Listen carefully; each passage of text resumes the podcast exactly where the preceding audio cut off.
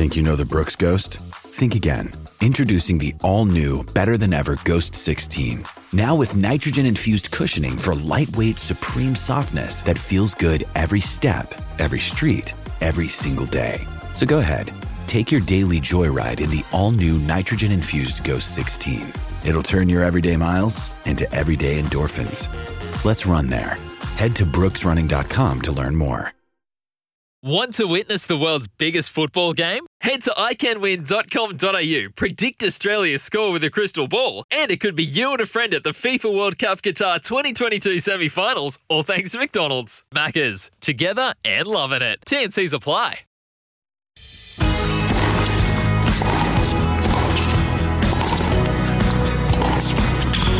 Do solar panels work in winter? Solar energy output in Australia throughout winter is surprisingly high in some cities. You can learn more about better solar energy at B Solar. Visit b.solar to learn more. GLG Greenlife Group, leaders in property services and open space management at glgcorp.com. Welcome to the First Serve, your home of tennis. Here we go, four championship points. Now Collins will put the serve into play to the Barty chip return up the middle. Collins went cross court at the back and Ash digs it out. Collins looking to go up the line. Ash on the forehand cross court. She's done it. She's done it. Ash Barty has broken the drought of 44 years. She is the Australian Open champion. What a moment to savour. Some raw emotion from Ash that we don't always get to see. Wow. We've wanted this to happen. We put in the order at the start of the tournament and she's delivered. Can he get the job done here to create history? 13 years after winning his first ever Australian Open. He's been the bridesmaid a few times.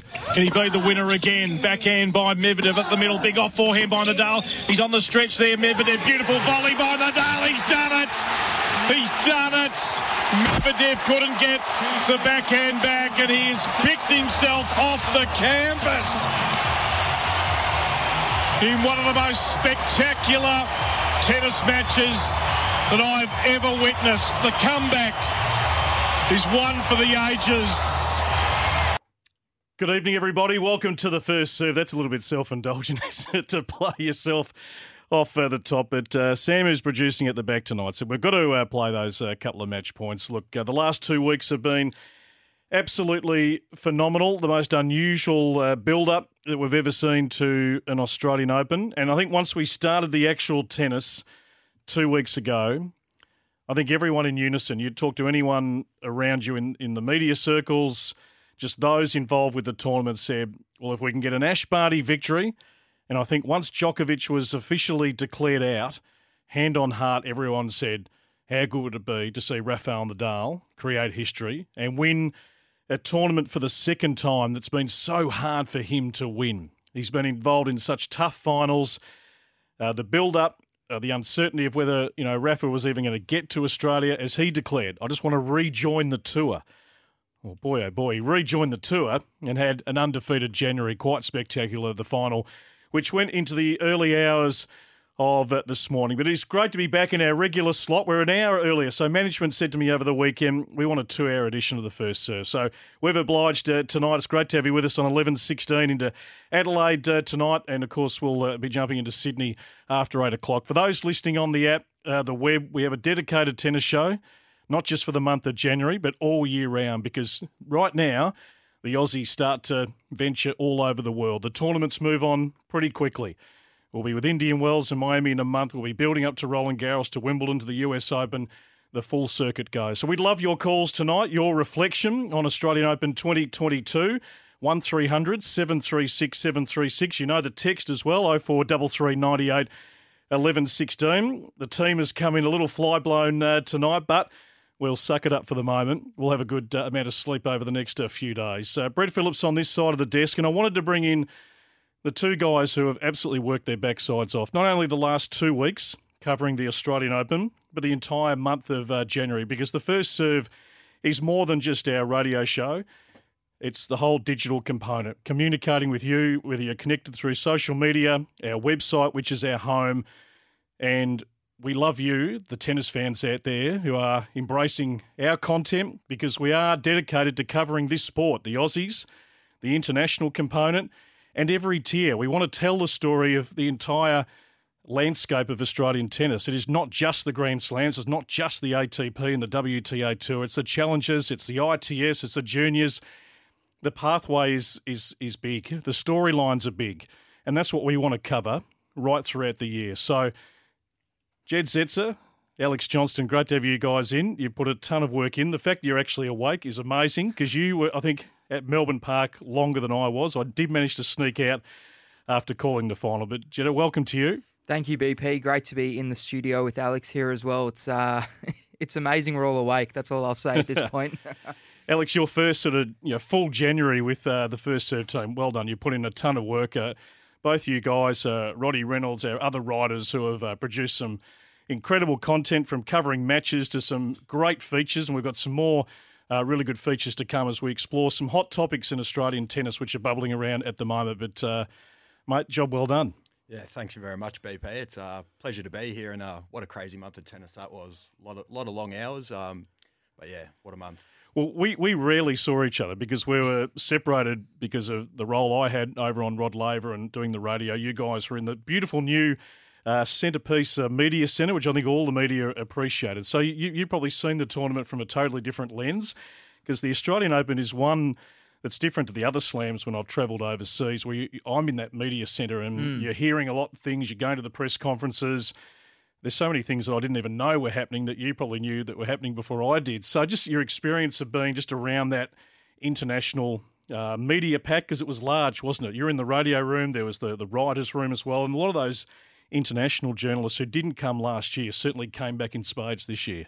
Yeah, absolutely. I mean, giving the listeners sort of an insight into Centerpiece Building. It's a brand new building uh, in Melbourne Park, and it's smack it's it's smack bang in the middle of the precinct. So it's an amazing location. Inside, it's modern, brand new, and as you mentioned, the radio room. There's you know just people everywhere really covering this tournament. It's it sort of feels like an Olympics, I guess. There's that many people covering it, but I absolutely loved it. The whole month, you know, floating around the outside courts. You yep. were in Rod Laver. We sort of had someone everywhere. Yeah. Um, yep. and it was just amazing. I mean, working with Alex as well to cover everything, it was it was really amazing to be honest just to be able to speak to these players and and just cover the tournament because it is the biggest sporting event we have in the country um, for the year so yeah ama- an amazing month so yeah. many great storylines alex weren't there yeah plenty of great storylines um, from the whole month from the whole month as well uh, and as Jedd said, that media center, it's a bit of like an Olympics vibe. You sort of get to know everyone after a few weeks. Yeah. Yep. All the people at the desk we sort of became friendly with and other journalists as well. And you're right, there was plenty of great stories throughout the whole summer. I mean, a lot of Aussies sort of did pretty well. We had the storyline of Maddie Inglis, Alex Vukic. Mm really, really a great summer of tennis for some Aussies, I think. Yeah, no doubt. I've been in those radio rooms at the other slams when everyone's reporting at the same time. so you've got maybe the Czech reporter, the French reporter, the uh, the English reporters all doing their reports at the same time, and uh, you think all those all those uh, accents mixed in. But it's a it's a great room to actually eavesdrop. I do a lot of eavesdropping when you go to the overseas slams, and you telling just, us you just take down little notes that you mightn't have known about a particular player that they're sharing with uh, their uh, fans uh, back in the country that they're broadcasting. I want to get to a couple of calls. We're going to pick apart uh, the great highlights of the last fortnight, but Tony's given us a call in queue. Tony, great to have you on the show. G'day, BP um, and listeners. I'd just like to share my highlights. I just thought that uh, Dylan Alcott was exceptional on the court and his competitors, but also off the court. I thought the way that he was able to encapsulate what tennis meant to him and what the crowds meant to him was just absolutely wonderful, wonderful to to listen to. Uh, another great highlight, obviously, was was Ash Barty, proving that her very very unique brand of tennis was able to stand up to the immense rigours and pressures. Because obviously Collins was a formidable opponent, but to come back from uh, one five down and to pull off that second set was just absolutely extraordinary. Obviously, uh, Kyrgios and Kokkinakis um, drawing massive crowds to watch them, and whether you love them or hate them or anything in between, one thing which is undeniable, it, they actually brought an enormous amount of crowd attention to themselves. Yep. And of course, um, uh, who could forget uh, Um, sorry, beg your pardon. Who who could actually forget Nadal? And that just that epic final. I mean, I'm absolutely exhausted today, but it was worth every single Yeah. minute to watch that riveting tennis. I'd just like to say congratulations, obviously, to um, all those organisers, all the organisers behind the Australian Open who put on an exceptional show for the uh, people who've been starved for sport and live sport over the last two years or so, and to Melbourne. What magnificent weather we were able to turn on, even if Ash Barty refers it to as Brisbane weather. Yes. What do you think about that, guys? Tony, that's a it's a damn good summary. You, you've mentioned all the highlights. I mean, Jedd Alex, we've been spoiled, haven't we? I mean, this arguably might be the greatest Australian Open we've seen. I mean, to have an Australian Open singles winner for Dylan Alcott didn't get the absolute um, fairy tale ending, but just look at the resume in totality and the and the greater legacy uh, that he'll leave uh, off court. Uh, Rafa, who we could almost adopt as an Aussie in a sense uh, because of his close affinity with the Australian Open, and then the double's been put in the spotlight. And I want to talk about that in a bit more uh, depth uh, tonight. Whether you're a, a Kyrgios fan, and you know I've suffered from Kyrgios fatigue uh, over the years. Um, but you know, it was it was fantastic to be there on that Thursday when I sat courtside, which is normally reserved for women's semi-final day. And you're looking at thinking, how good is this? Doubles in the middle of the day, and that was the big ticket item. There was nothing else going on. Poor Matty Ebden and Max Purcell were playing next door in Margaret hmm. Court Arena with a handful of spectators. But the fact doubles was actually put in the spotlight for me was was brilliant because it's always been the afterthought. It's always on the outside court or it's late at night after the singles and I don't know what the solution is here. Uh, It's it's a little difficult for broadcasters because singles is the main attraction, but how can we make doubles a bigger ticket item? And it probably needs a Kokkinakis Kyrgios or other sort of singles uh, coming together as a combination to play. But it's tough in the men's game. The physicality, these guys are not going to step up and play Jedd doubles all the time. So I'm not I'm not sure what the solution is, but it's obviously given tennis something to think about. It certainly has. I think the fact that Kyrgios and Kokkinakis went on and did what they did, it certainly brought you know a lot more eyes to doubles. The thing about doubles is, you know, you look at Indian Wells and you get all these singles players playing, and that gives it so much more attention. So I think it's almost, you know, we're giving these singles players so much attention that when they play doubles, I I don't actually think the game of doubles is necessarily unattractive. I just don't think we promote the doubles players enough. That's probably, um, as a sport, that's probably the thing that the, the reason that doubles is what it is at the moment. Yeah, I mean, Alex, I don't know what you think, but you know, yeah, the marketability is. I mean, how do you market? Um, It is difficult. You know, Marcel Granollers and Horacio Yeah. Zeballos. How, how do you make them uh, a big ticket item on billboards that people are going to go and want to watch play, or you know, even as good as Siniakova and Krejcikova are as the number two players, uh, number one and two players, great doubles combination. I mean, they're they're not jumping off the page from a, a markability point of view. Yeah, that's exactly right. Um, you're definitely going to have to have that sort of Kyrgios Kokkinakis character or that sort of well-known singles player, I guess. Like even in the Melbourne Summer Set, you had Nadal play single, um, Yep. sorry, doubles with Munar, Mm. and that just created a crazy crowd simply because Nadal was playing. So whether there has to be some sort of incentive to to get out there and play doubles, it, it's a great spectacle. Yeah, something to think about. We'll uh, we'll ponder and come up with our own ideas on the first serve throughout the year. Tony's in East Bentleigh. Tony, welcome. Uh, thanks, Brett. Uh, just quickly, two highlights. Jenny from Scotland, who commentated a lot of matches. What a breath of fresh air. Yep. And also, my highlight was Clara Tol- Yes. who nearly got Danielle in the fourth round. 19. I think the heat just got her late in that third set, but what a star in waiting. That's one to watch. Yeah, she's Both on the men's and the women's as a youngster. Yes. No, I'm a big fan. Uh, won on the WTA Tour for the first time last year. Had won an Australian Open Juniors. Tall girl. Doesn't show a lot of emotion out on court. I was actually right there when she came off. I think I can't remember what stage of the match it was, and she walked to the. Um, you sort of got to walk uh, past the the group of uh, sort of the the wall of champions to get to the toilet, and she was absolutely spent. Um, so yeah, it certainly the heat affected her as a what a young 19, 20 year old. But just put a little asterisk there. She's going to be uh, a star of the future, uh, no doubt. Um, Clara Tauson. What was your other highlight, Tony? Before I let you go. Uh, that was it. All, Brett, and well done. Thanks a lot for the past two weeks. Oh, you mentioned and the team. Yes, you mentioned Jenny Drummond. I did want to mention the whole team. Uh, Jenny Drummond, absolutely brilliant to have as part of our coverage. Uh, Robbie Koenig, who I know Jedd and Alex, you're a massive uh, fan. I was having a chat to uh, Robbie today. He's on the plane back to uh, South Africa to spend a bit of time with his family. We love having Robbie part of our, our coverage because uh, the library of uh, just what he can come out with to describe something that's so simple but make it sound so good. Robbie Koenig has got to be one of the best, not just tennis, best sports commentators in Yep. the world. I mean, you don't you don't even have to like tennis to watch to to watch it when he's commentating. It is unbelievable. We heard some of the as you mentioned, the library of, of different types of quotes and knowledge that he has, it's it's it's unbelievable. Yeah, we love Robbie. Uh, Roger Rasheed, Mark Woodforde, Sam Stowes, uh, Christopher Clarey for the New York Times, arguably the best tennis writer going around. Stephanie Myles, uh, who has her finger on the pulse, uh, Canadian tennis journalist. Lou Pleming, who uh, is an outstanding analyst. Uh, we had Luke Saville for a few games. I've got to say, I really enjoyed Luke. Uh, very articulate and well, let's hope he goes on and has a big year. And, and Courtney Walsh, of course, has been part of our show on the first serve. So, yeah, terrific team to uh, have with us across uh, the last uh, fortnight. Lou was awesome off the text. I'll get to a few of your texts. They're coming through thick and fast. Joe's in Rowville. Joe, welcome. Hey, how you going there? Very good, thanks. What do you got for us? Uh, um, I, I, just, I want your opinion on this. I spoke with Dwayne a bit earlier on this afternoon, and um, I was just mentioning about the um, the scheduling because last night's game like, went till one thirty, two o'clock, whatever it was in the end.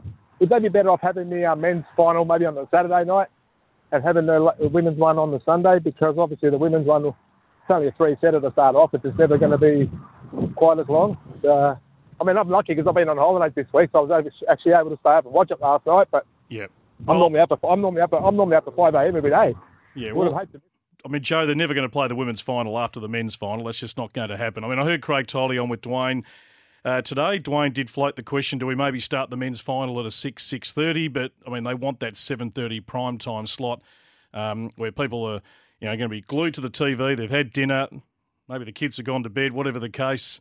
And I mean, not every final, boys, is going to go five and a half hours. So that's one that you know is out of the uh, out of the block, a bit like 2012 when Djokovic played Nadal, which went what just under six hours. So, Mm. yeah, I think that time slot is um, is always going to stay. Yeah, definitely. Um, seven thirty prime time. It's when it's got to be played, and you're right. Not every match is going to go for five and a half hours like that one did. That was pretty special. You don't get that very often. So I think the scheduling seems right now. Women's semis Thursday night, Mm. men's semis split across Friday. They both get the same recovery time for the Sunday night final. Now that uh, Dylan's retired, what they do in that slot on the Thursday afternoon, because traditionally at the US Open they might uh, play, I think, a couple of the doubles semis, but really it's almost like a, a day off, if you like. Um, you know, preparing for the the women's uh, semis, single semis on that uh, Thursday night. So that's the only little slot they might, which they can get creative with, if you know, and put the doubles mainly as the real spotlight. I was going to say, I think the scheduling this year was perfect. They absolutely nailed it, and obviously they were they were working on the run. They needed to work around the Kyrgios Kokkinakis appeal from a from a fans and spectators point of view. I think they nailed it.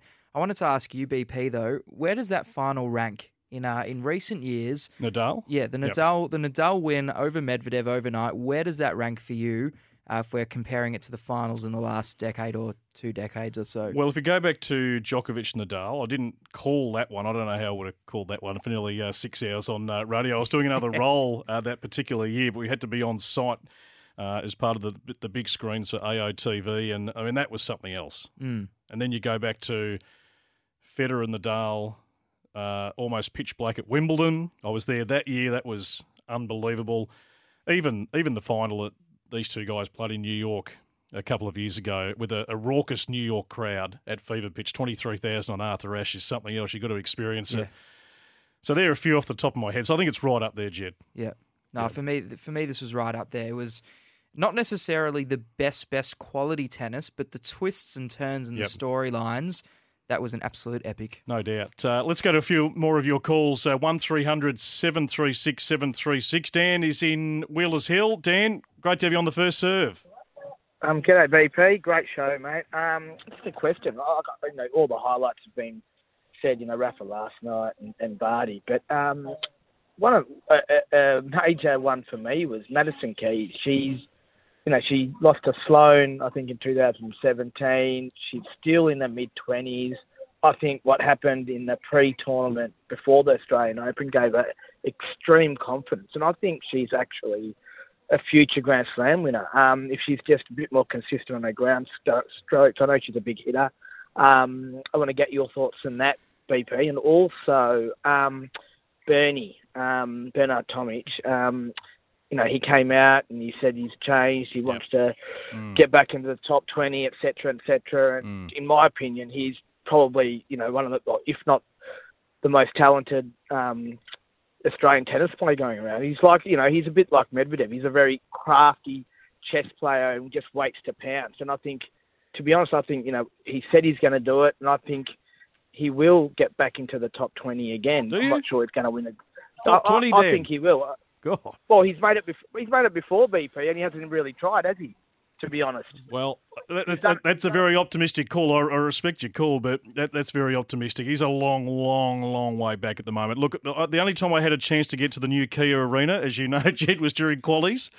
Because we, I had to go out. We're all, uh, well, deep down, we're all boys. We all like to have a look. Yeah. Right? So you go out and to see if he was going to walk the talk. And we sat there for 26 minutes.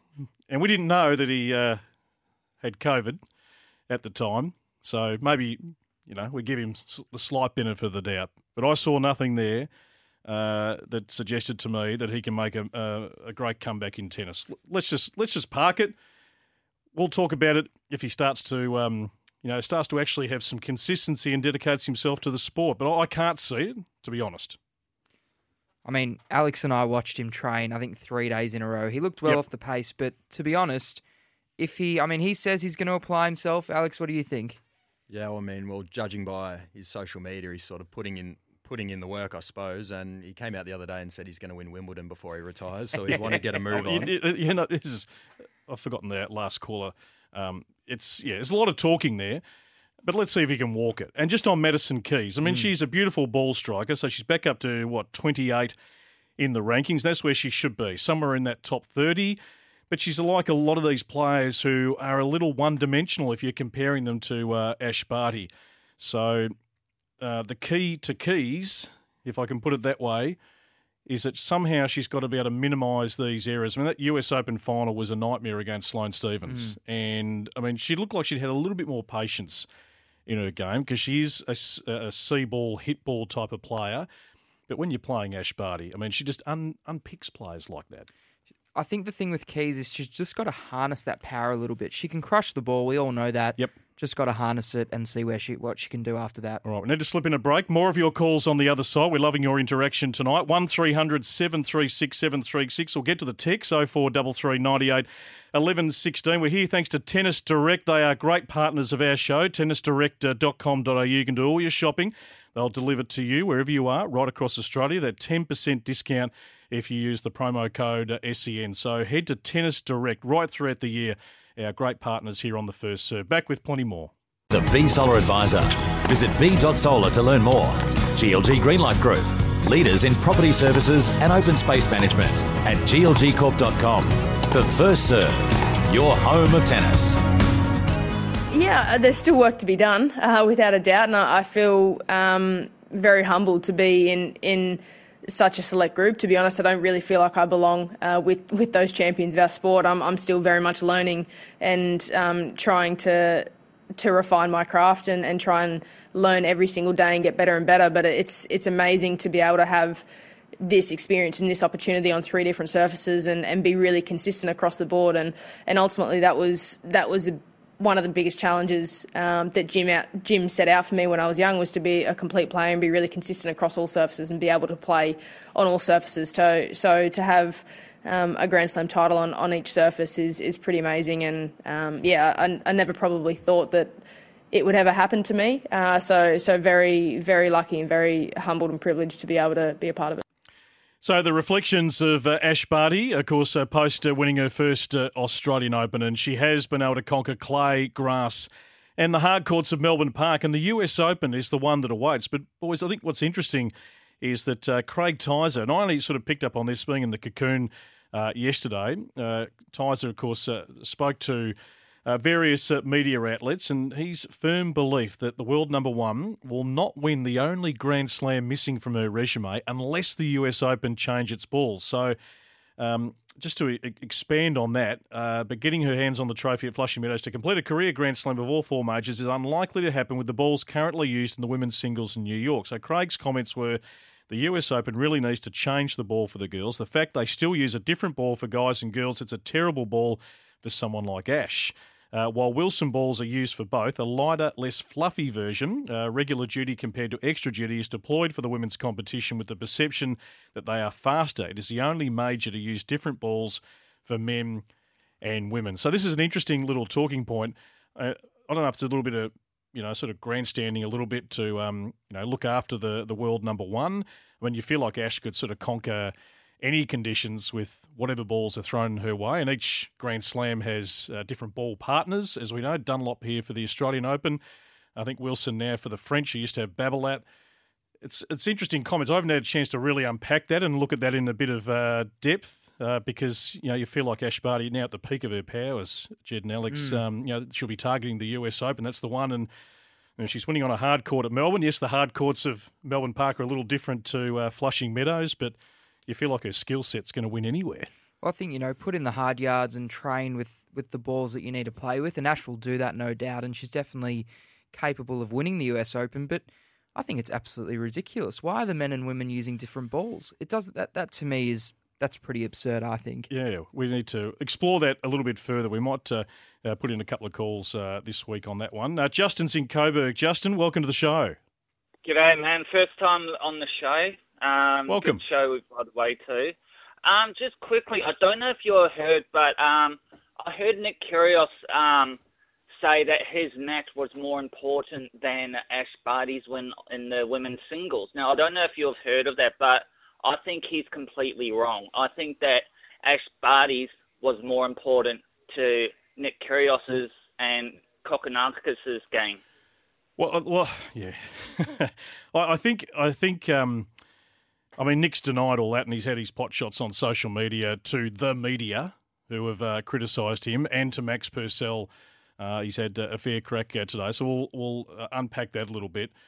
Um, I think Nick was certainly saying uh, not to diminish or not to. Um, you know, certainly put down what Ash Barty has achieved and the environment around uh, her her match. But I think he was certainly mentioning the fact that when he and Kokkinakis went out and played, that generated the best atmosphere of the tournament. Now it's probably hard to argue against that. Look, it's an atmosphere that you certainly don't associate with uh, other tennis matches. Uh, with uh, you know, as Craig Tiley said today, he felt it was a much younger crowd that came in for this year's Australian Open.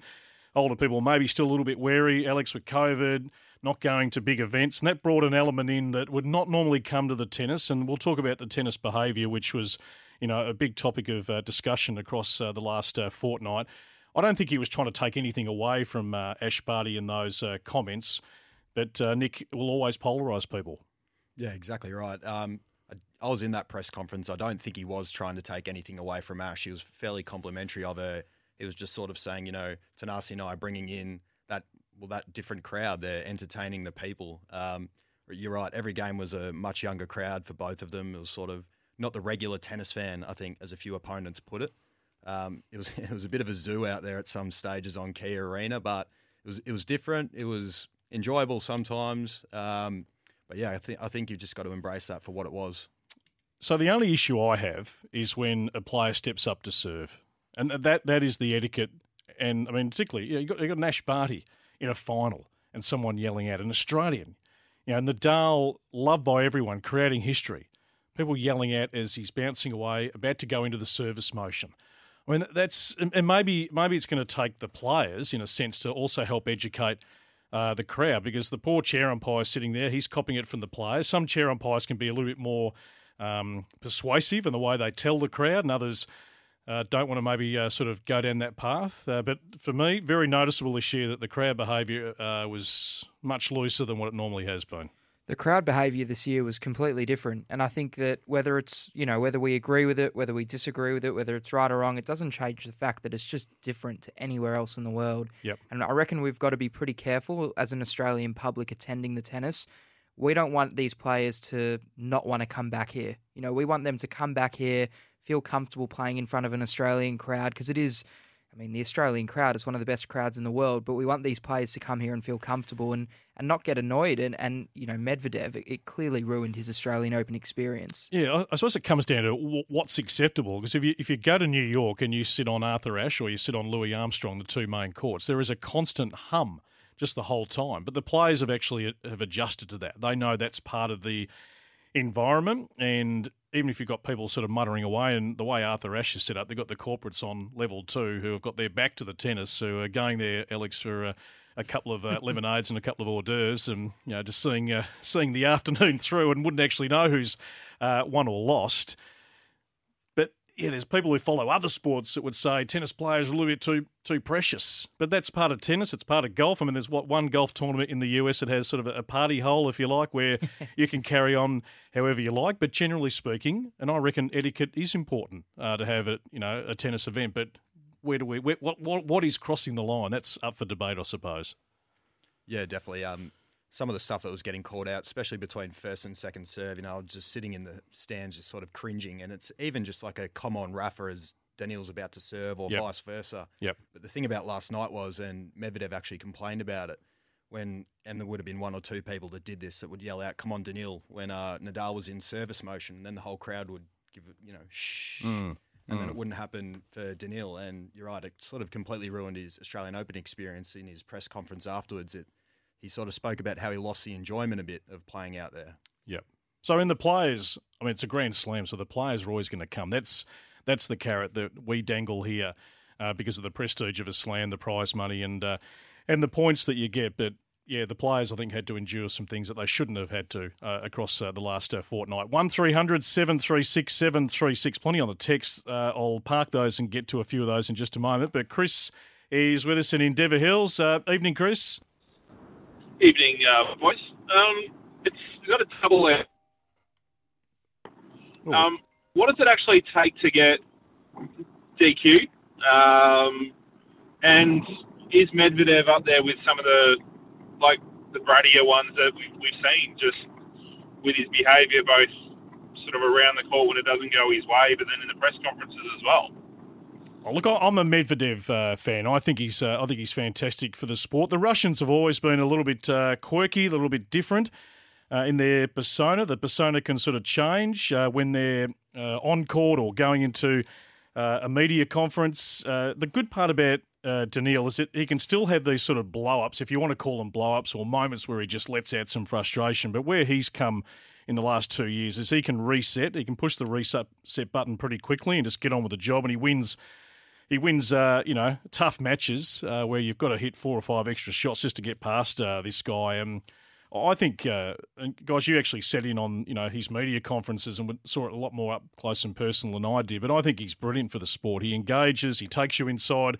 Uh, his world. I don't, I don't know whether he's going to be uh, front and center of the the Netflix doco, but he, he would give some he gives some great content, and he's evolving as a human being as well. I mean, he's a guy in his mid twenties who is um, you know still learning about being in the spotlight.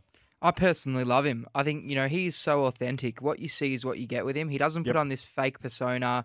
You know, that is Daniil Medvedev. That's who he is behind the scenes. That's who he is on the court.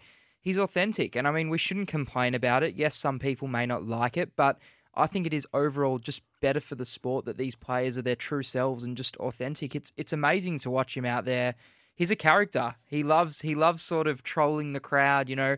That's who he is as a character and, and I personally I, I love him. Well, he backs it up with a, a great brand of tennis, Yeah. and, and all you want to see, if you're paying money to come along, is uh, athletes give their absolute all, and he leaves uh, nothing out there. We do need to squeeze in a break. Uh, we'll come back. More of the first serve. Your calls one 736 736 Our reflections on the Australian Open. Uh, plenty more to pick apart when we come back. Better solar, better batteries, better energy. With B Solar, you'll never have to pay another expensive electricity bill. Talk with a B Solar advisor. Visit b.solar to learn more. GLG Greenlife Group, leaders in property services and open space management. At glgcorp.com. The first serve, your home of tennis. Welcome back. It's a, uh special two hour edition of the First Serve post uh, the Australian Open. We're still uh, on cloud nine. Still a bit of adrenaline uh, pumping through the veins, and we'll, uh, we'll all crash uh, tomorrow. But loving your contribution tonight. Your call certainly welcome. One 736 736 are a stack of texts. I will get to them. I've just parked them here. Uh, get fit, Nick. Get a coach. That's sort of a standard SMS we uh, get through. I don't think Nick's going to be getting a coach anytime soon, but let, us just wait and see. Um, you know, a few people said to me today, maybe now the penny's going to drop. He's had uh, some Grand Slam success, but I mean that that whole uh, last two weeks can evaporate pretty quickly. I mean, certainly for Thanasi Kokkinakis, the focus needs to be on singles, getting that ranking now inside the top 50. I think we're all on the same page that if he can stay fit, that he's probably our best prospect as a, a singles player with the power game that he's, he can generate. It's just great to see him up and running, and uh, he needs to really focus on that. I think there was the other one here, boys. Will the Special Ks get paid appearance monies from other Grand Slams now they bring in the crowds? Well, as we said at the start, I think it gives all the majors something to think about here.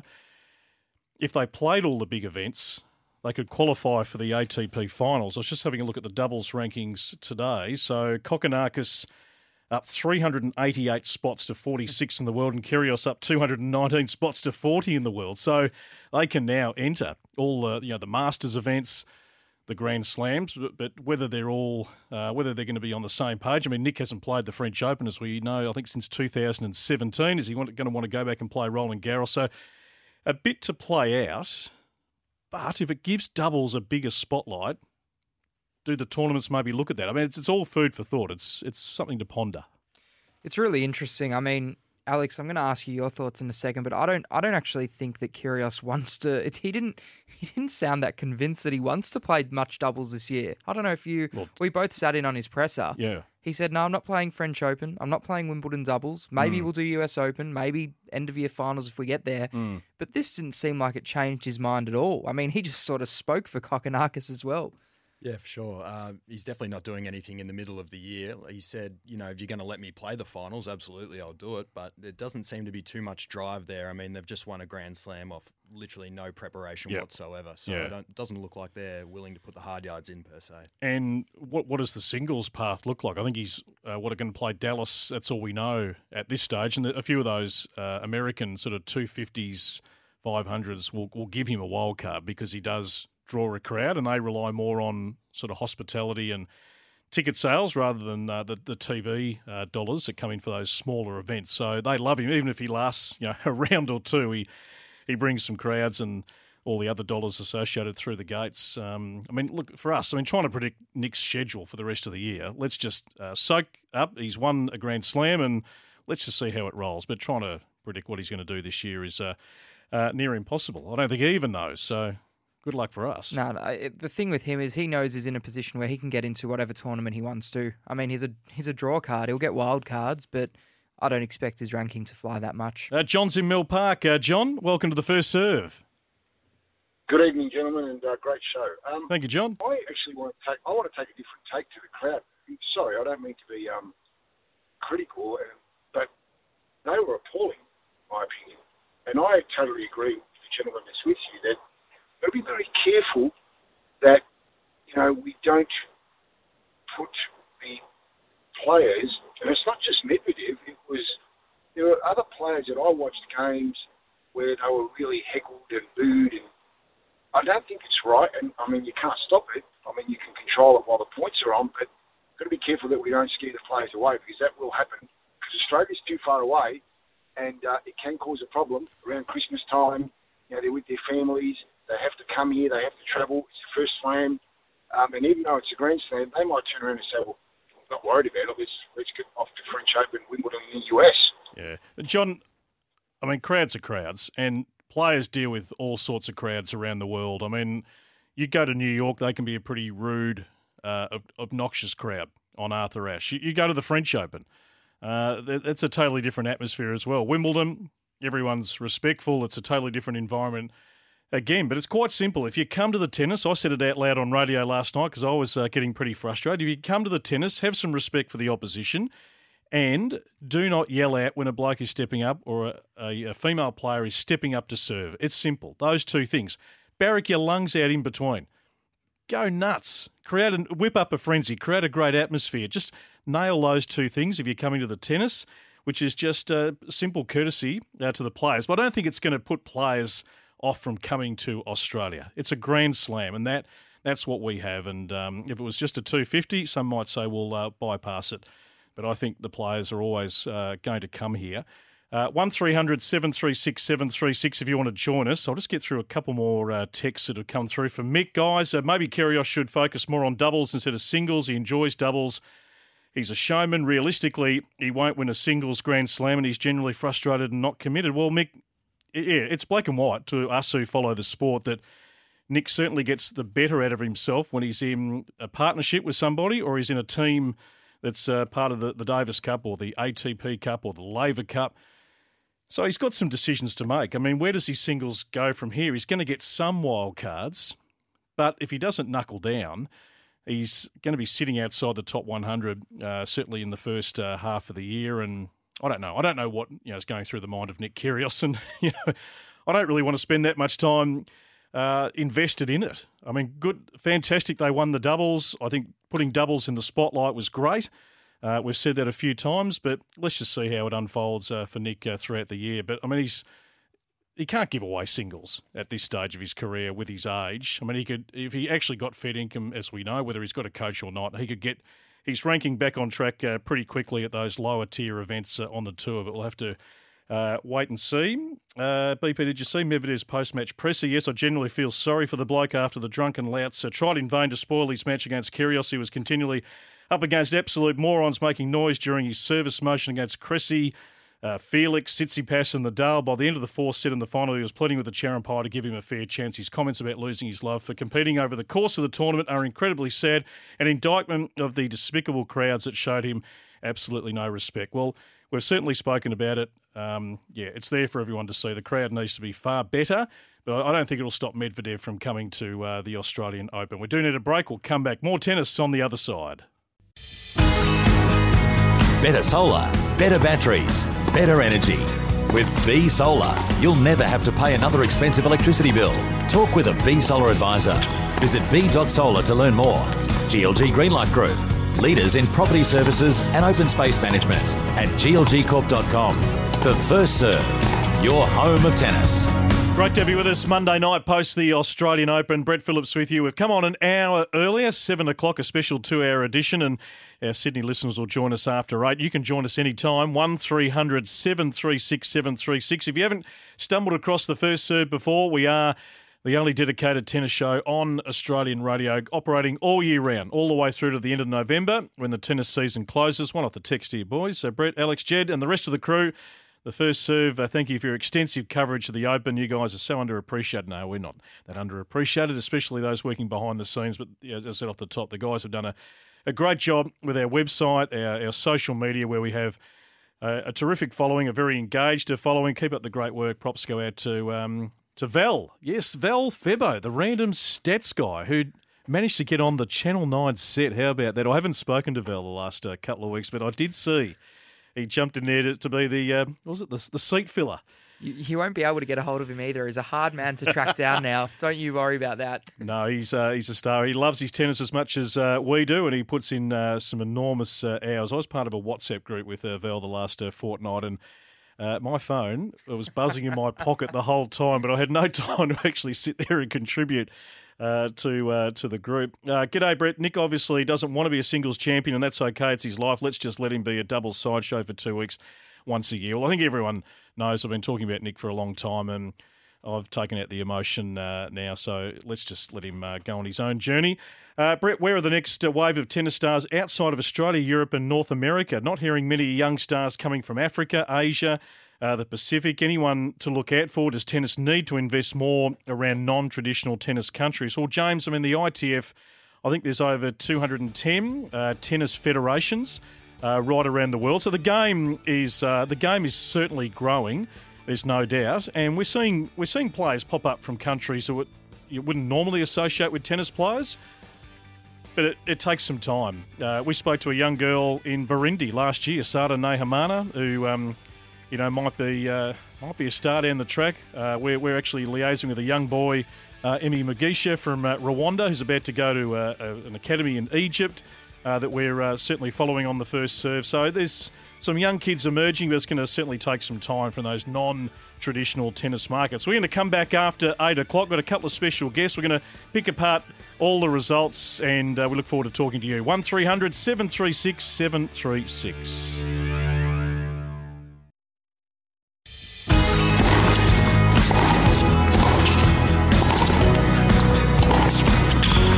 Solar panels work in winter? Solar energy output in Australia throughout winter is surprisingly high in some cities. You can learn more about better solar energy at B Solar. Visit b.solar to learn more. GLG Greenlife Group, leaders in property services and open space management at glgcorp.com. Welcome to the First Serve, your home of tennis. Sport is unpredictable, you know, uh, and if you fight till the end, uh, normal thing is to lose the match in straight sets uh, after that situation. But in the other hand, I had a big chance in the in the second two, no. So um, I don't know. Uh, I was repeating uh, to myself during the whole match. Uh, I lost a lot of times here, uh, having chances. Sometimes I was a little bit unlucky. So I just wanted to keep believing till the end. No, I just wanted to to give me a chance, uh, and that's what I did. Incredible belief, incredible determination. It's been part of his DNA since he uh, was stepping out into the pros as a, a young man destined to have a, a, great career. Rafael Nadal off the canvas uh, last night to come from two sets to love down. Rafael Nadal, of course, a champion at Melbourne Park for the second time, and now the leader statistically of all time with 21 uh, majors. Welcome in uh, all our 1170 listeners in Sydney to the first serve, who are uh, a big part of us uh, over the last uh, 12 months uh, as we go into uh, Sydney. And for those that have been with us for the first hour, yes, we're a two hour edition on this Monday night. Brett Phillips, I've got my first serve team here, Jedd Zetzer, Alex Johnstone, who are a big part of what we do in total with our website, thefirstserve.com.au, right across our social media channels, however you consume social media. We're following tennis uh, basically day in, day out because it is the sport that doesn't stop. But guys, let's go through just all the draws and pick apart some of the highlights. So we start with the men. Nadal wins uh, his 21st. Interestingly, the rankings today, gee, really uh, tightens the gap now uh, for that number one ranking, just 890 points separating Djokovic and uh, Medvedev. Uh, Roger drops down to 30 in the world. Uh, Dominic Thiem dropping down to 37, but he steps out for the first time in quite a while, uh, Jedd, as he plays uh, the clay court event in Cordoba this week as the second seed in behind Schwartzman. Uh, Stan Wawrinka out to 159 in the world. Whether we see Stan uh, back and then uh, the other one we might see come back this year is possibly one Martin Del Potro. We'll have to wait and see when that may occur. But um, the Djokovic Medvedev duel, depending what Novak is going to do, and apparently he's on the entry list for uh, Dubai, I think, in about a couple of weeks' time which is interesting in itself because we still don't know what's going on with the whole vaccination status and and how that um, is being put into play, I suppose, in different parts of the world where some may let him in, some might not. So anyway, that's all ahead of us.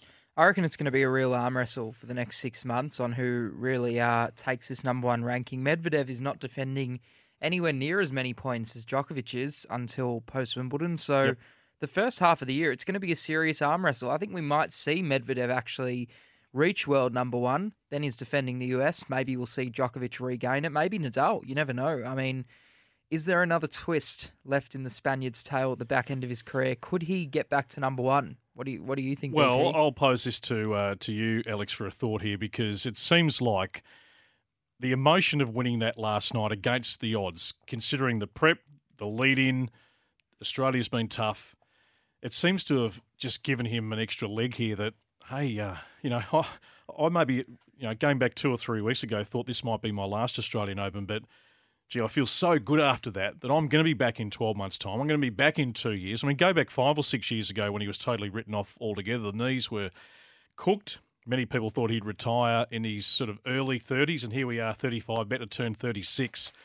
He seems like he's inspired to achieve more. Now that he's got to 21, knowing he could maybe win the French maybe one or two more times, there's plenty driving Rafael Nadal. Yeah, definitely. And you could see in the emotion on his face following that win as well. You could tell that one really meant a lot to him, given what happened to him at the back end of last year. As yep. you said, he completely wasn't sure whether he'd ever be able to play again. You know, he said he couldn't fix the issue, had COVID towards the end of last year, so his preparation was really sort of mucked up. And came out here, obviously won the Melbourne Summer Set, then just went straight through, had a few tough matches in the Oz Open. And yeah, it's, after the match there, he sort of said, Yeah, I'll definitely come back next year and give it another crack. Mm. And off current form, you'd have to, well, he's always the favourite for the French, you'd have to think. No doubt. And now he's going to scale things back. I mean, whether he would play both Indian Wells, Miami, I think maybe he plays one of those. And really now it's all about Jedd the clay court season, making sure he's cherry ripe to start in, you know, Monte Carlo, Barcelona, Madrid, Rome, into Roland Garros, which will be no doubt the main focus. Absolutely. I think now he's sort of got this second wind. He's thinking, well, hang on a second. If if Novak doesn't play Roland Garros, which is looking like it's going to be that way, you know, maybe I can actually get another one. And you know, just going back on the clay, uh, someone mentioned in his press conference last night, which we sat in on, they said, you know, is the tension turns now to the clay? And he said, no. You know, he sort of noted that he hopes to play some hard court tournaments before then. In a normal year, he'd probably play Acapulco, maybe even one in the Middle East a couple weeks before. Uh, but no, I think I think we'll definitely see him play one of those Masters. Yep. That might be it until the hard until the clay uh, court season. But Mm. you never know. I mean, he's looking good, Rafa. he's looking very good. Yeah, well, right now, I mean that, that body has been through so much for uh, for two decades. Uh, the scheduling becomes uh, extremely uh, significant. Uh, Jedd trying to uh, choke there. He's had a glass of water and he's totally lost uh, the plot. Two weeks catching up with the great man.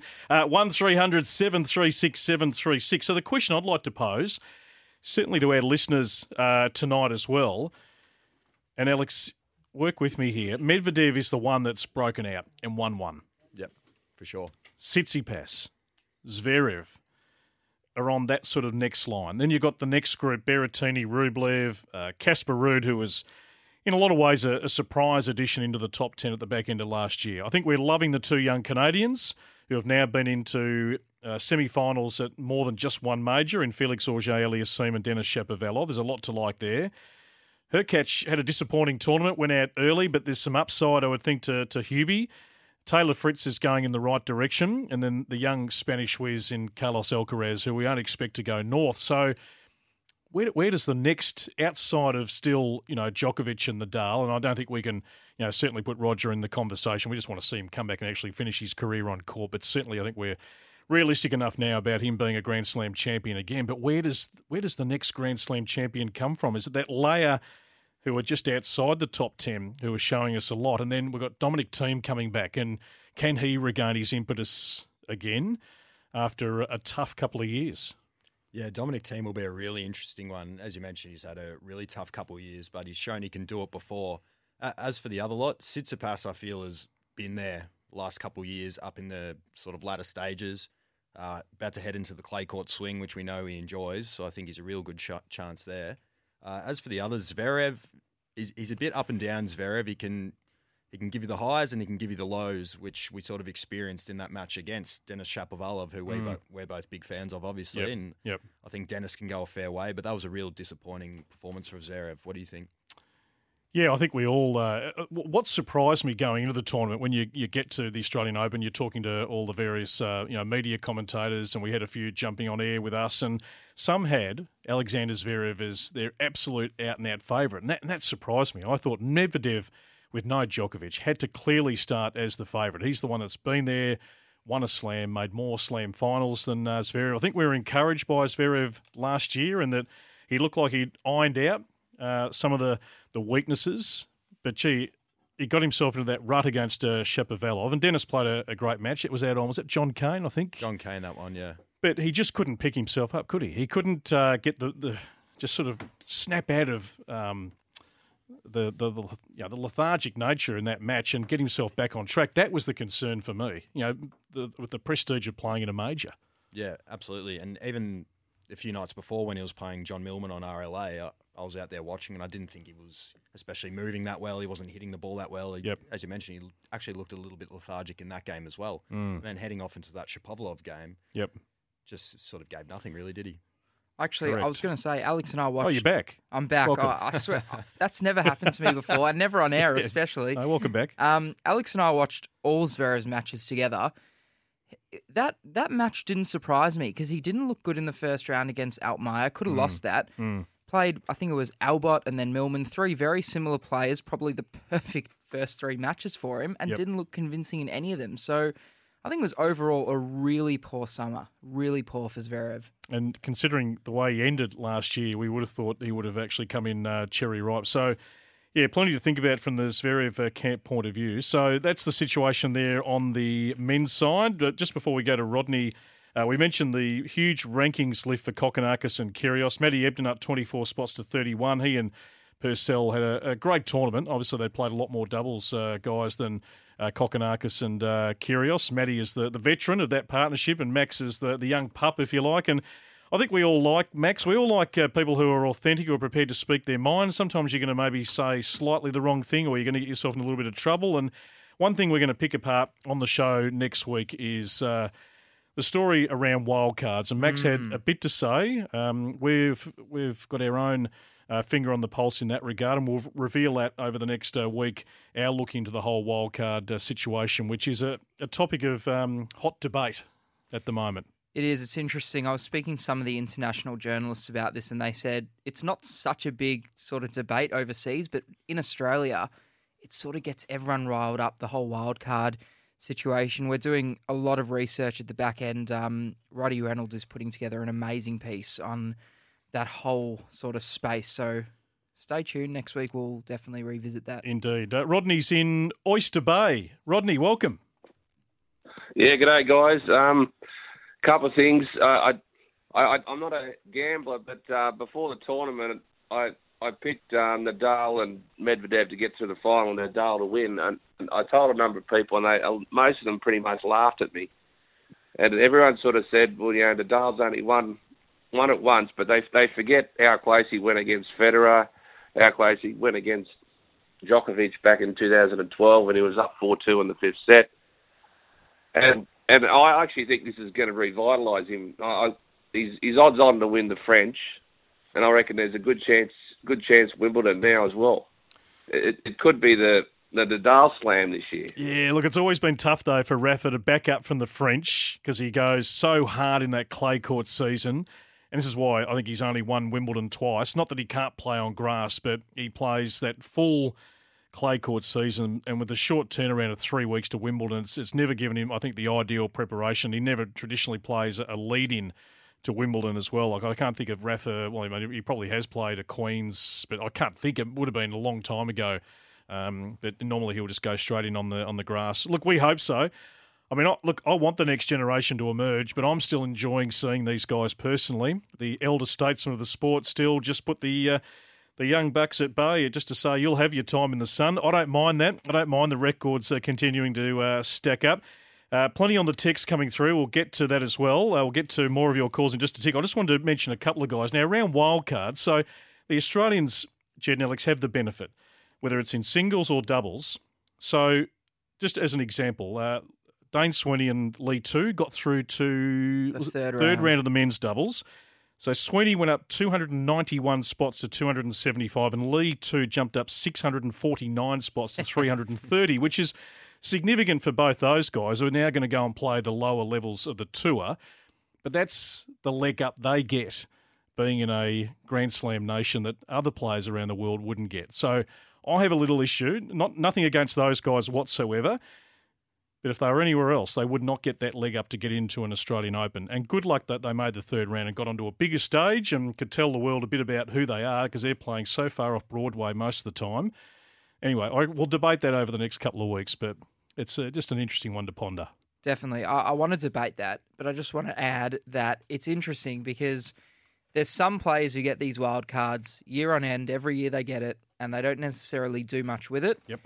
For the ones who do do something with it, like Chris O'Connell this year, Yep. if they validate it, I don't mind it. But if they keep losing in the first round, I don't want to mention names, but I, I'm with you then. I, I think I think there's a better way. There's a better way of uh, working out this system. Well, that's what we're exploring. And as you mentioned, Roddy Reynolds will uh, have a, a piece for us. We'll debate it on the show next week as to the process of how wildcards are being determined. Mm. John from Kensington.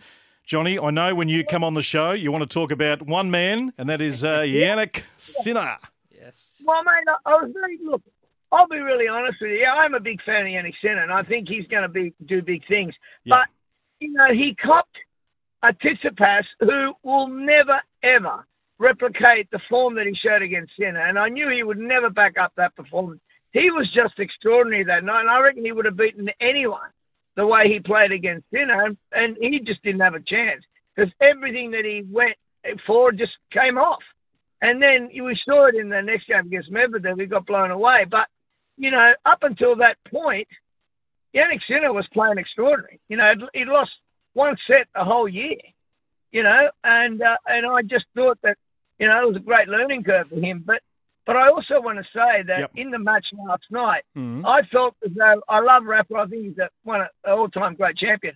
But I think it was more a game that he actually didn't win. I thought Medvedev threw it away, you know, because I think in the first set he showed everyone how to play Rafa on a hard court and give it to his backhand all day so he can't run round it.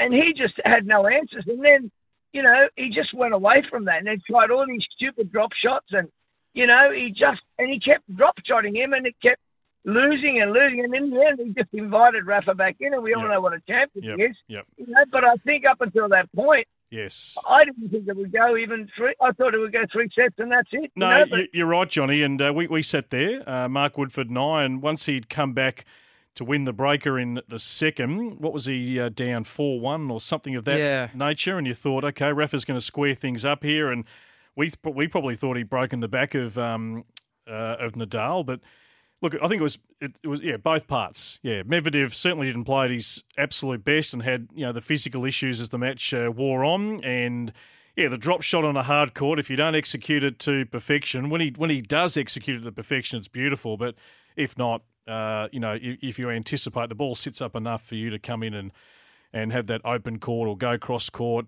uh, and allows you to win the point. But yeah, I think he left the door a little ajar.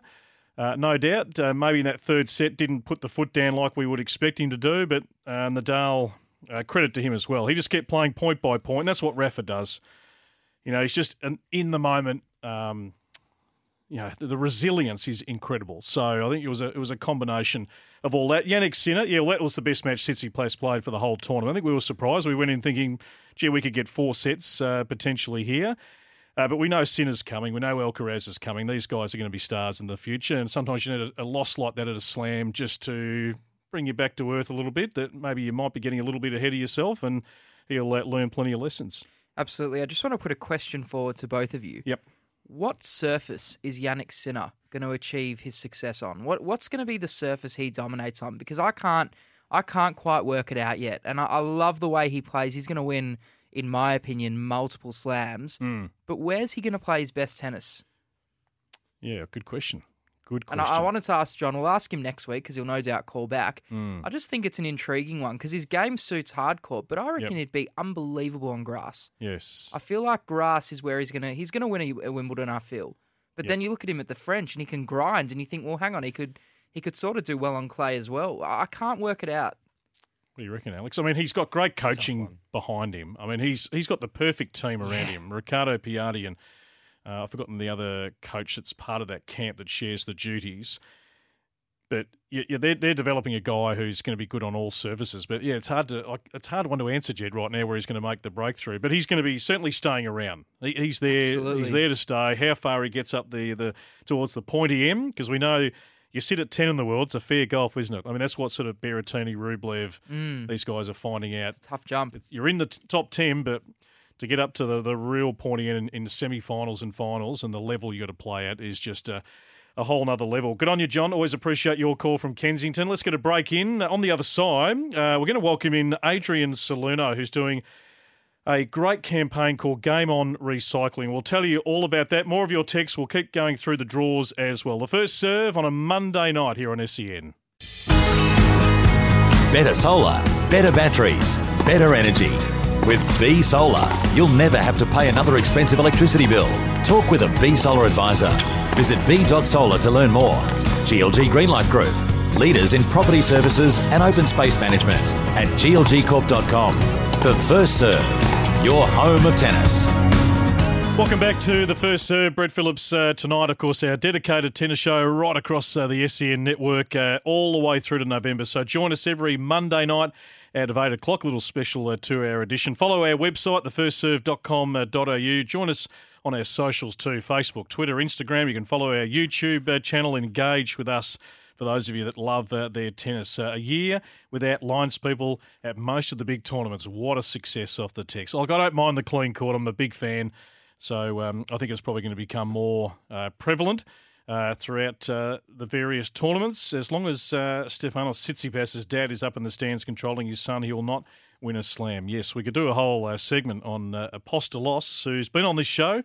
Uh, game back three years ago when Steph won the ATP finals. But yeah, the whole issue of coaching, we'll pull that apart uh, over the next uh, few weeks. But I wanted to welcome into the show uh, tonight Adrian Salerno, who is the Sustainability Project Manager for Amer Sports, who can, um, in combination with uh, Wilson, have produced uh, Game On Recycling, which is huge in grassroots tennis uh, right around Australia. Adrian, it's uh, great to have you on the show. Thank you very much, BP. Alex Jedd, lovely to be on the show. Yeah, nice to uh, certainly have you on. Tell us a bit about uh, Game On uh, Recycling. So, so effectively, Game On Recycling is the, the brainchild of, of Wilson Amer Sports and, and ANZRP, a, a recycling company uh, based down here in Melbourne. Uh, and it's funded by the, the federal government via the National Product Stewardship Investment Fund. Effectively, what we do is we collect and recycle tennis balls, rackets, uh, along with other types of sporting equipment, basketballs, soccer balls, even ski boots and skis, um, and, and stop it going into, into landfill and, and try and, uh, you know, I guess, score a point for planet Earth, really. Okay, so this is a, a real Australian first initiative, Adrian. Hundred percent, yeah. It's the uh, it's the first program to in Australia to stop um, sporting equipment getting into into landfill because unfortunately, um, with the precision um, engineering that's required for all these sporting equipment, uh, it, it's not really environmentally friendly. So, so you know, like I said, Wilson is, is looking to change change the game and, and do something really positive for the environment. And, and this is what we've concocted. So one thing that I've got to say jumped off the page uh, when I was reading uh, a couple of notes uh, leading in. So you're currently looking at new technology and procedures to recycle the tennis balls into a new tennis court surface, which would be a world first. Yes, yes. So um, the team down at ANZRP uh, have uh, been, you know, busy trying to find uh, you know, creative ways to use the recycled material. And, and one way that looks very promising and, and hopefully we'll be able to deliver it is, is uh, a, basically a surface um, that you could play tennis on, very much akin to, I would say, sort of a, not not so much an en-tout-cas, probably more like a artificial grass, but something really exciting. And um, it would be amazing to, to get that circular uh, story um, from start to finish. I'm, uh, I'm fascinated to see uh, what uh, certainly comes of that. And you've got some great partnerships with a lot of the uh, state governing bodies around Australia.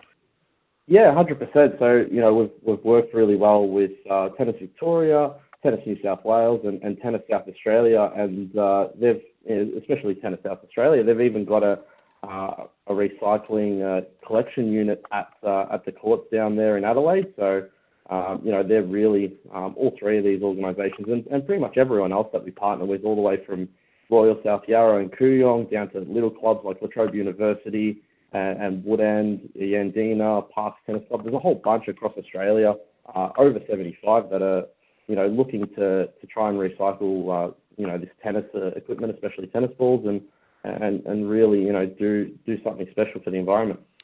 Adrian, just a, a, couple of numbers out of the men's final last night that you want to maybe take us through in terms of the amount of tennis balls that were used, uh, what that equates to, and and just on average uh, the amount of tennis balls that were used during the Australian Open, and, and what actually happens to those tennis balls. So, so in that men's final, which was an absolute epic, uh, you know, couldn't couldn't get your, your eyes off it. Um, they used 42 tennis balls alone. So, you know, every time you see the balls changing over uh, that's uh, quite a few times in, in that game, but it equates to 2.3 kilos of landfill. Now, uh, that's just one game of tennis in, in, that in that whole Australian Open. Now, you can imagine across all the matches, uh, it, it gets really really big. So um, every Australian Open and pretty much every Grand Slam, there's over 50,000 tennis balls uh, used, and that, and that equates to roughly 2.8 tons of landfill. That if it wasn't for our program, um, there would be no way to, to recycle those balls and, and, and take them out of landfill, which is uh, what we're, we're looking to do. Okay, brilliant stuff. And you're currently running a, a major giveaway as well? Yes, so uh, we've got uh, we've linked up with, with Alex de Minaur. He's been fantastic. So there's a, yep. a great video on uh, on the, the Wilson page along with Game On Recycling page. Uh, and basically, you just have to guess uh, how many tennis balls, uh, which have been recycled from uh, Sydney Club, uh, in the video that Alex uh, stars in. Uh, the the prize is a, it's a fantastic prize. It's uh, eight signed tennis balls from you know basically some of the, the sport's absolute greats: Serena Williams, Roger Federer, Alex himself, uh, and even some of the, the young ones, uh, Tsitsipas, and uh, one of my personal favourites, Gael Monfils, as well as part of that eight. Had a very nice run, Gael. Gee, it's funny. We were sitting there last week, a lot of us thinking, how good it be to see Gael Monfils win one major? And then uh, it all came to an end. But uh, good to see him having a little bit of a resurgence. So you've got uh, a lot of tennis clubs on board uh, right across Australia, over 120 clubs and organisations already registering their interest and counting, which is fantastic. Yeah, it's, it's absolutely brilliant. It's um, it's so great to see you know the grassroots of, of, of Australian tennis just uh, get themselves really involved in the program and, and you know jump at the opportunity to to try and make tennis more sustainable and and allow it to, to go on for generations to come. It's, it's absolutely fantastic. All right. So, what we're going to do over the next uh, few weeks during the month of February, we've got some fantastic prizes from Wilson that we're going to be uh, giving away to our listeners. So, stay tuned for that in partnership with uh, Game Recycling. So, where do people head just to find out a little bit more, particularly those involved uh, at the coalface of tennis with clubs and uh, associations? Uh, Adrian? Yeah. So the best place to go is www.gameonrecycling.com.au. You can also find us on socials, Instagram and Facebook. Um, and it's yeah, check it out. If you're if you're a part of a tennis club, go go on the website, show show your committee, show everyone around, and um, try and make a a change for good. And, and like I said, score a point for Planet Earth. Great stuff. Really appreciate your time uh, tonight. Let's uh, let's chat again. Uh, fantastic. I'd love to. Adrian Salerno, Game on Recycling. It's a great program, uh, very much our show, connected with uh, grassroots tennis around Australia. We love the grassroots uh, community. We'll tackle many grass, uh, sorry, grassroots issues uh, that are going on uh, right throughout the year. Guys, just before we break, let's have a look at the women. Gee, the three big notable rankings drops. Osaka, 71 spots down to 85. Kenin, 82 spots to 95. Uh, Jen Brady, of course, who didn't make it out here, dropping 82 spots to 110. Ash is, uh, well, she's just in the driver's seat, 2,633 points clear of uh, Aryna Sabalenka. Uh, Krejcikova, you would never have picked her to be the world number three and the world number two doubles player. She's going all right uh, from the uh, Czech Republic. And we saw, of course, Cornet jump up back to uh, what, um, 30 on the world. Anisimova uh, jumping up towards the top 40. Uh, Kaia Kanepi, the, Unbelievable. The ball basher from Estonia, 52 spots up to 63. And uh, Madison Keys getting a lift. Uh, Azarenka back inside the top 20. Danielle Collins at 10 in the world. Never would have seen that quite coming. It's amazing. I just want to quickly touch on Anisimova. BP, yep. what are your thoughts here? Working with Darren Cahill, who, in my opinion, is one of the best coaches in the world. Well, she looks the part, doesn't she, uh, yeah. Alex Anisimova? I mean, she burst onto the scene, what, three years ago, played Barty in that semi of the French, had some issues with COVID, father passing away. Um, yeah, went off the rails a little bit, but we saw that match against Osaka, which was quality ball striking, just trying to outdo each other. And she's tall in the court, got uh, great presence, and yeah, add Darren as a little bit of uh, the cherry on top, just to fine tune her game even further. I think she's certainly going places. Yeah, absolutely. She was touted as one to watch as a junior as well, and obviously had that little interruption, but she's still young, and especially with Darren in her corner, you know, it, you can only see her going north. I feel. Yeah, one thing we were talking about last night is where are the rivalries going to come in women's tennis, and nothing's totally jumping off the page apart from maybe a Coco Gauff and Barty potentially. I think we all want to see Barty and Osaka play more often, but whether we get to see that, we'll have to wait and see. But maybe Coco's the one that uh, is a little younger. Uh, that can really come onto the scene and, and have some great duels with uh, with Ash down the track. But I think that's what we probably need now. We're starting to develop some on the men's, aren't we, Alex? But on the women's, it's not as glaring. No, no, you're right, BP. And obviously, yeah, Gauff's definitely one to watch. Went out a bit earlier than I think we probably all would have expected, but I think the upside's still huge for her. And definitely another one to watch would be Paula Badosa, I think, for the yes. rest of the year. Yeah, we love uh, Badosa. If you were just closing your eyes right and you just saw her from behind, you would think, Maria Sharapova's back. She's made a comeback to women's tennis. I mean, it's just a striking uh, resemblance. And just a quick one before we uh, break.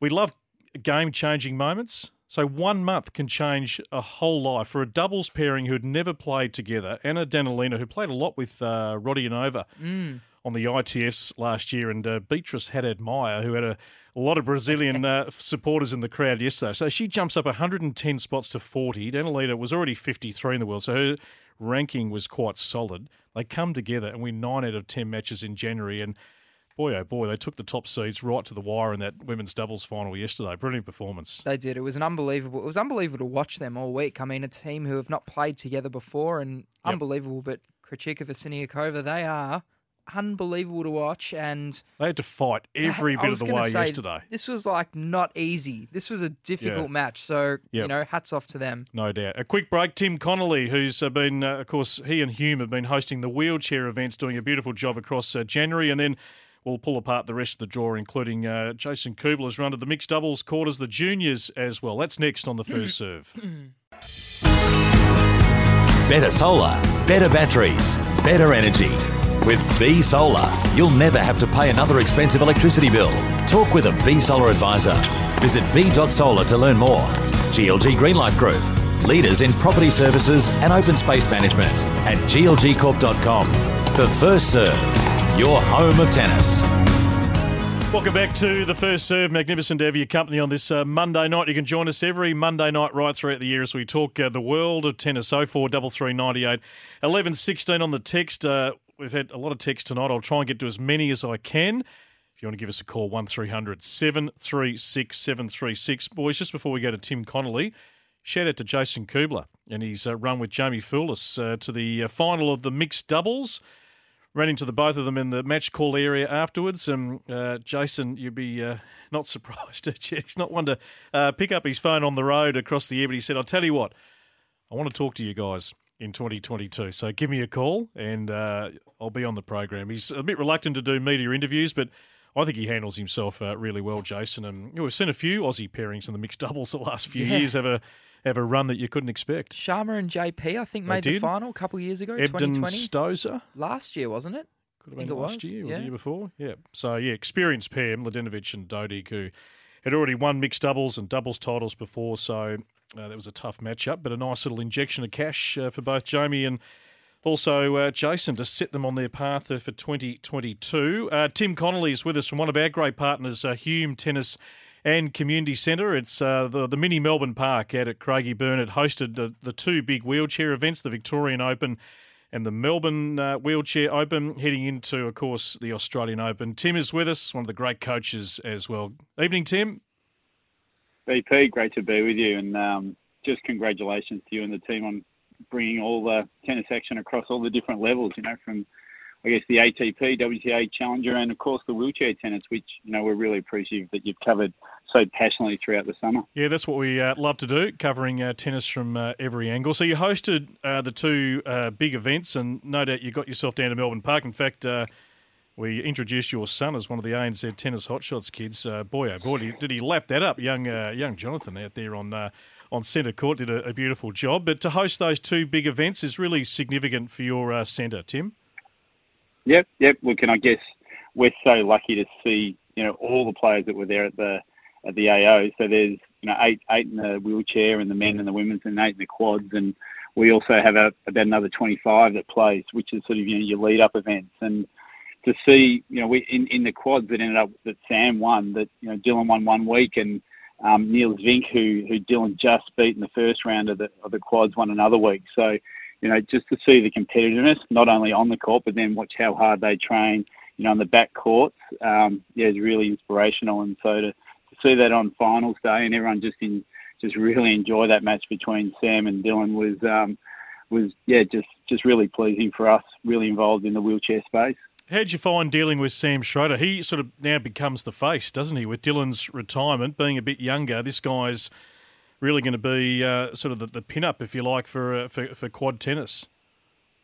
Yeah, look, you know, and, and Niels Vink also, you know, so they're, they're two Dutch boys, and, and for people who don't know wheelchair tennis, the Dutch are so strong. They've also got Diede de Groot, who's number one in women, and, and, and she and she won the um not only the Golden Slam, she also won the doubles um last year. So I'm not sure what you call that when you when you add that as well. And So they've got the number one woman and, and third woman in the world. Plus now that once Dylan's retired, the number one and two two men players in the world. So, you know, and, and these guys like you know Niels is Niels is 19 and, and Sam's like 23. You know, just a little bit older, and um, they are taking it to another level. And I think that that just is a compliment to Dylan for for how he's raised the level of wheelchair tennis. And I think like years ago when he he beat David Wagner, was sort of like handing of the baton. And, and while I'm sure everyone would have loved Dylan to have won, and it was, you know, sitting in the crowd with everyone cheering for Dylan. Um, you know, I think just handing over that baton to to, to Sam um, was probably the right time, and, and I think Dylan Dylan knew it was probably coming too.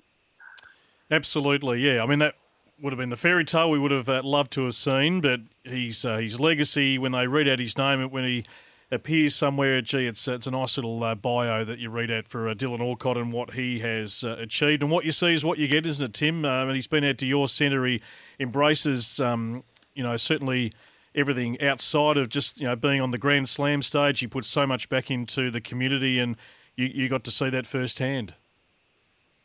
Yeah, look, you know, the, the the first week that he's there, and, and the second week when we have our second event, he's um, he's you know with Channel Nine. But that that first week, just even with the players as well, and you know Niels and Sam, and you know there's there's such a their own community themselves. You know you, you've obviously got Heath, who's going to be the number one Australian now, um, and then you've got Andy Lapthorne and David Wagner, who are the the two older older men who actually I'm not sure if you saw, you know, ended up winning the quad quad doubles, you know, and they, and they Yes. beat Niels and Sam in, in the final. You know, like they're Yep. th- these guys are are elite athletes and they they train hard and um, it's just so inspirational. But obviously, Dylan has been the lead of, of and now it's you know hopefully a lot of people have a ta- had a taste of how good wheelchair tennis is and, and will enjoy you know being a part of it you know in many more years to come. Indeed, Tim. Just before I let you go, uh, big year coming up at Hume Tennis and Community Centre. We're going to get out there and do a special edition of the first serve. Uh, uh, young Leanne Sinner, I had a hit with her just before uh, Christmas. What a young star! Is she taking off? Uh, well, she yeah, I, I cleaned her up. But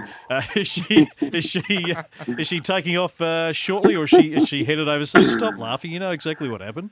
no, I was there. Um, she she unfortunately she lost in the last round of qualies for the Aussie Open Juniors, which she was um, and she was uh, second second lucky loser, which we thought she might have been a chance to get in, knowing you know with all the COVID things. So we were just hoping maybe a um, a Djokovic moment might have happened or something, but it didn't. So she just missed out. So she's up in head up to Canberra now, where there's a couple of twenty five thousand Yep. um, for the for the women. So that's sort of like the next step. So it's really it's really sort of yeah grinding your way through, as I'm sure the the boys know. But Brett, just before I go, look, I, I, I must make you know aware that for people in in wheelchair tennis, or if they know someone who wants to get into wheelchair tennis, that, that we do have wheelchair hubs right across Australia. So um, we we have one out at Hume, and but for those you know anywhere else, that to contact your um, local association or Tennis Victoria, Tennis in New South Wales, Queensland, etc. around Australia, just to find out where and and hopefully you know it, it's such a great sport and it's such a community and and for anyone who who wants to get into a sport and and really connect with other you know like-minded people, I, I can't recommend it enough. No, I totally agree, Tim. I've got a real appreciation for wheelchair tennis. Great to see it on Rod Laver Arena. You go across to uh, Wimbledon, they're 10 deep watching, you know, Gordon Reid as a star who's played at your venue, and he's a big uh, deal over there. So more can be put on the, the bigger courts, the bigger stages, the better, mate. Great to uh, always have a Yeah. chat to you. We'll be out to Hume uh, very soon. Look forward to it. Look, keep working on that backhand. Your forehand's okay. Your backhand probably. Tim, no need to Work. expose the weaknesses on live radio, my friend. Uh, Tim Connelly, uh, one of the greats, uh, manager of the Hume Tennis and Community Centre, and uh, one of the fine coaches as well. Guys, just before we take a break, speaking of the young talent out there, the junior finals across the weekend. How about the uh, the men's? Now, I had to step up and do the presentation. That is the first time I can ever remember where the finalist actually couldn't come out to Mm. receive his uh, plate, and uh, you should have seen the people scurrying around to get all that sorted. Um, young uh, Jakub Mensik, who from the Czech Republic went off in the wheelchair against uh, uh, Bruno Kuzuhara, a young boy who was born in Sao Paulo. I think he's got some Japanese heritage there, immigrated to Florida. Uh, been living in the United States. He had the win. Uh, incredible. 7 6 6 7 7 5. That was extraordinary stuff on the weekend. Yeah, this was definitely one of the probably actually this was the best you know boys singles match I watched. I think it was definitely the best of the tournament. Uh, he's a talented. He won the doubles as well. He did. Um, yep. Gee, the Americans they're producing some fine players. We obviously know Fritz, Opelka, Tiafoe, and Paul, and then you've got the the younger generation of Korda and Nakashima and Yeah, it's a long and, production and line. Brooksby. They Mm. are they're producing some guns in the Jensen's states. back uh, this week too, having to miss the summer here Yeah, made with a uh, semi. COVID. Made a semi at challenger level. Yep. So I was just looking back at the winners. You know, Holger Holgaroon, Musetti winning in 219, Korda 18, our very own Alexei Popyrin in 217. Uh, Davidovich Fokina won in 217. Felix and Denis. Tommy Paul, as you mentioned. Uh, Jed Opelka, Fritz, Rublev, Zverev, and Borna Coric across the last decade have won the junior. So it's no guarantee that you make it to the pros, but he um, he looks a really, really good sort, uh, Kuzuhara. And uh, the young girl, of course, on the women's side, who was the top seed, uh, Petra Marcinko uh, from uh, Croatia, uh, won the women's. Uh, she looks a really, really good young talent. And just a very quick shout out to Charlotte Kempenar's Pokes on Yes. the uh, girls singles side, making Yeah. it through to the semi. She is a future star BP, and You know, I watched, uh, I think, the semi final on the monitor in our booth on RLA, and she's got some presence about her. We had her on the show, I think, three years ago, so it's been great to see her No, development. Keep track of her. She hits the ball just about as hard as any of the juniors out there. So just keep an eye on her for this year. I like that. Let's take a final break. We'll come back, wrap up, and uh, get to a few of your texts next here on the first serve. Better solar, better batteries, better energy. With B Solar, you'll never have to pay another expensive electricity bill. Talk with a B Solar advisor. Visit b.solar to learn more. GLG Greenlife Group, leaders in property services and open space management, and glgcorp.com. The first serve, your home of tennis. Our final segment for this uh, Monday. Great to have your company here on uh, SEN, wherever you're listening. Thank you to all your texts. A lot of you paying uh, compliments, so I don't necessarily want to uh, self indulge with those uh, on air. But we really appreciate the feedback for the whole team, and this is a few we just haven't quite got time to get to tonight. But just a couple here. Storm Sanders, guys, where do you see her journey going? Uh, this season, Adam, who's a, a very keen tennis fan up there at uh, Tweed Heads. Look, I think we're liking Jedd the progression of Storm, but still, it's that challenge of going from just outside the top 100 to getting in. It's it, it can be a bit of a graveyard area. It is the hardest challenge on the tour. That is the jump. That is the jump. But Storm will do it this year. You can pencil that in top 100 2022 for Storm Sanders. Alex Chris O'Connell, his strain in that match against Cressy. How long is he expected to be out of action for? And Cressy, how is that serve and volley he's brought back to uh, the spotlight? We love the game of Maxime Cressy. Anyone who's got a point of difference, but yeah, Chris O'Connell unfortunately just gets the niggles you don't want him to. That just is another setback. Yeah, he's really unlucky, Chris O'Connell, and, and you can see the level of tennis he can produce, which is quite amazing at times. Uh, he'll only be out for a few weeks, I believe, so two weeks. Two Okay, weeks, nice. That's good because he's had enough time.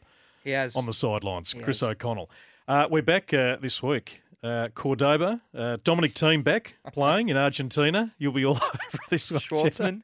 Diego, of course, he's got to play at home in uh, Argentina, and we've got, uh, of course, the traditional indoors in Montpellier. Popyrin. Popyrin's playing uh, Krajinovic, the Serbian in the opening Good round. game. So Sasha Zverev and Bautista are good at the top two seeds there.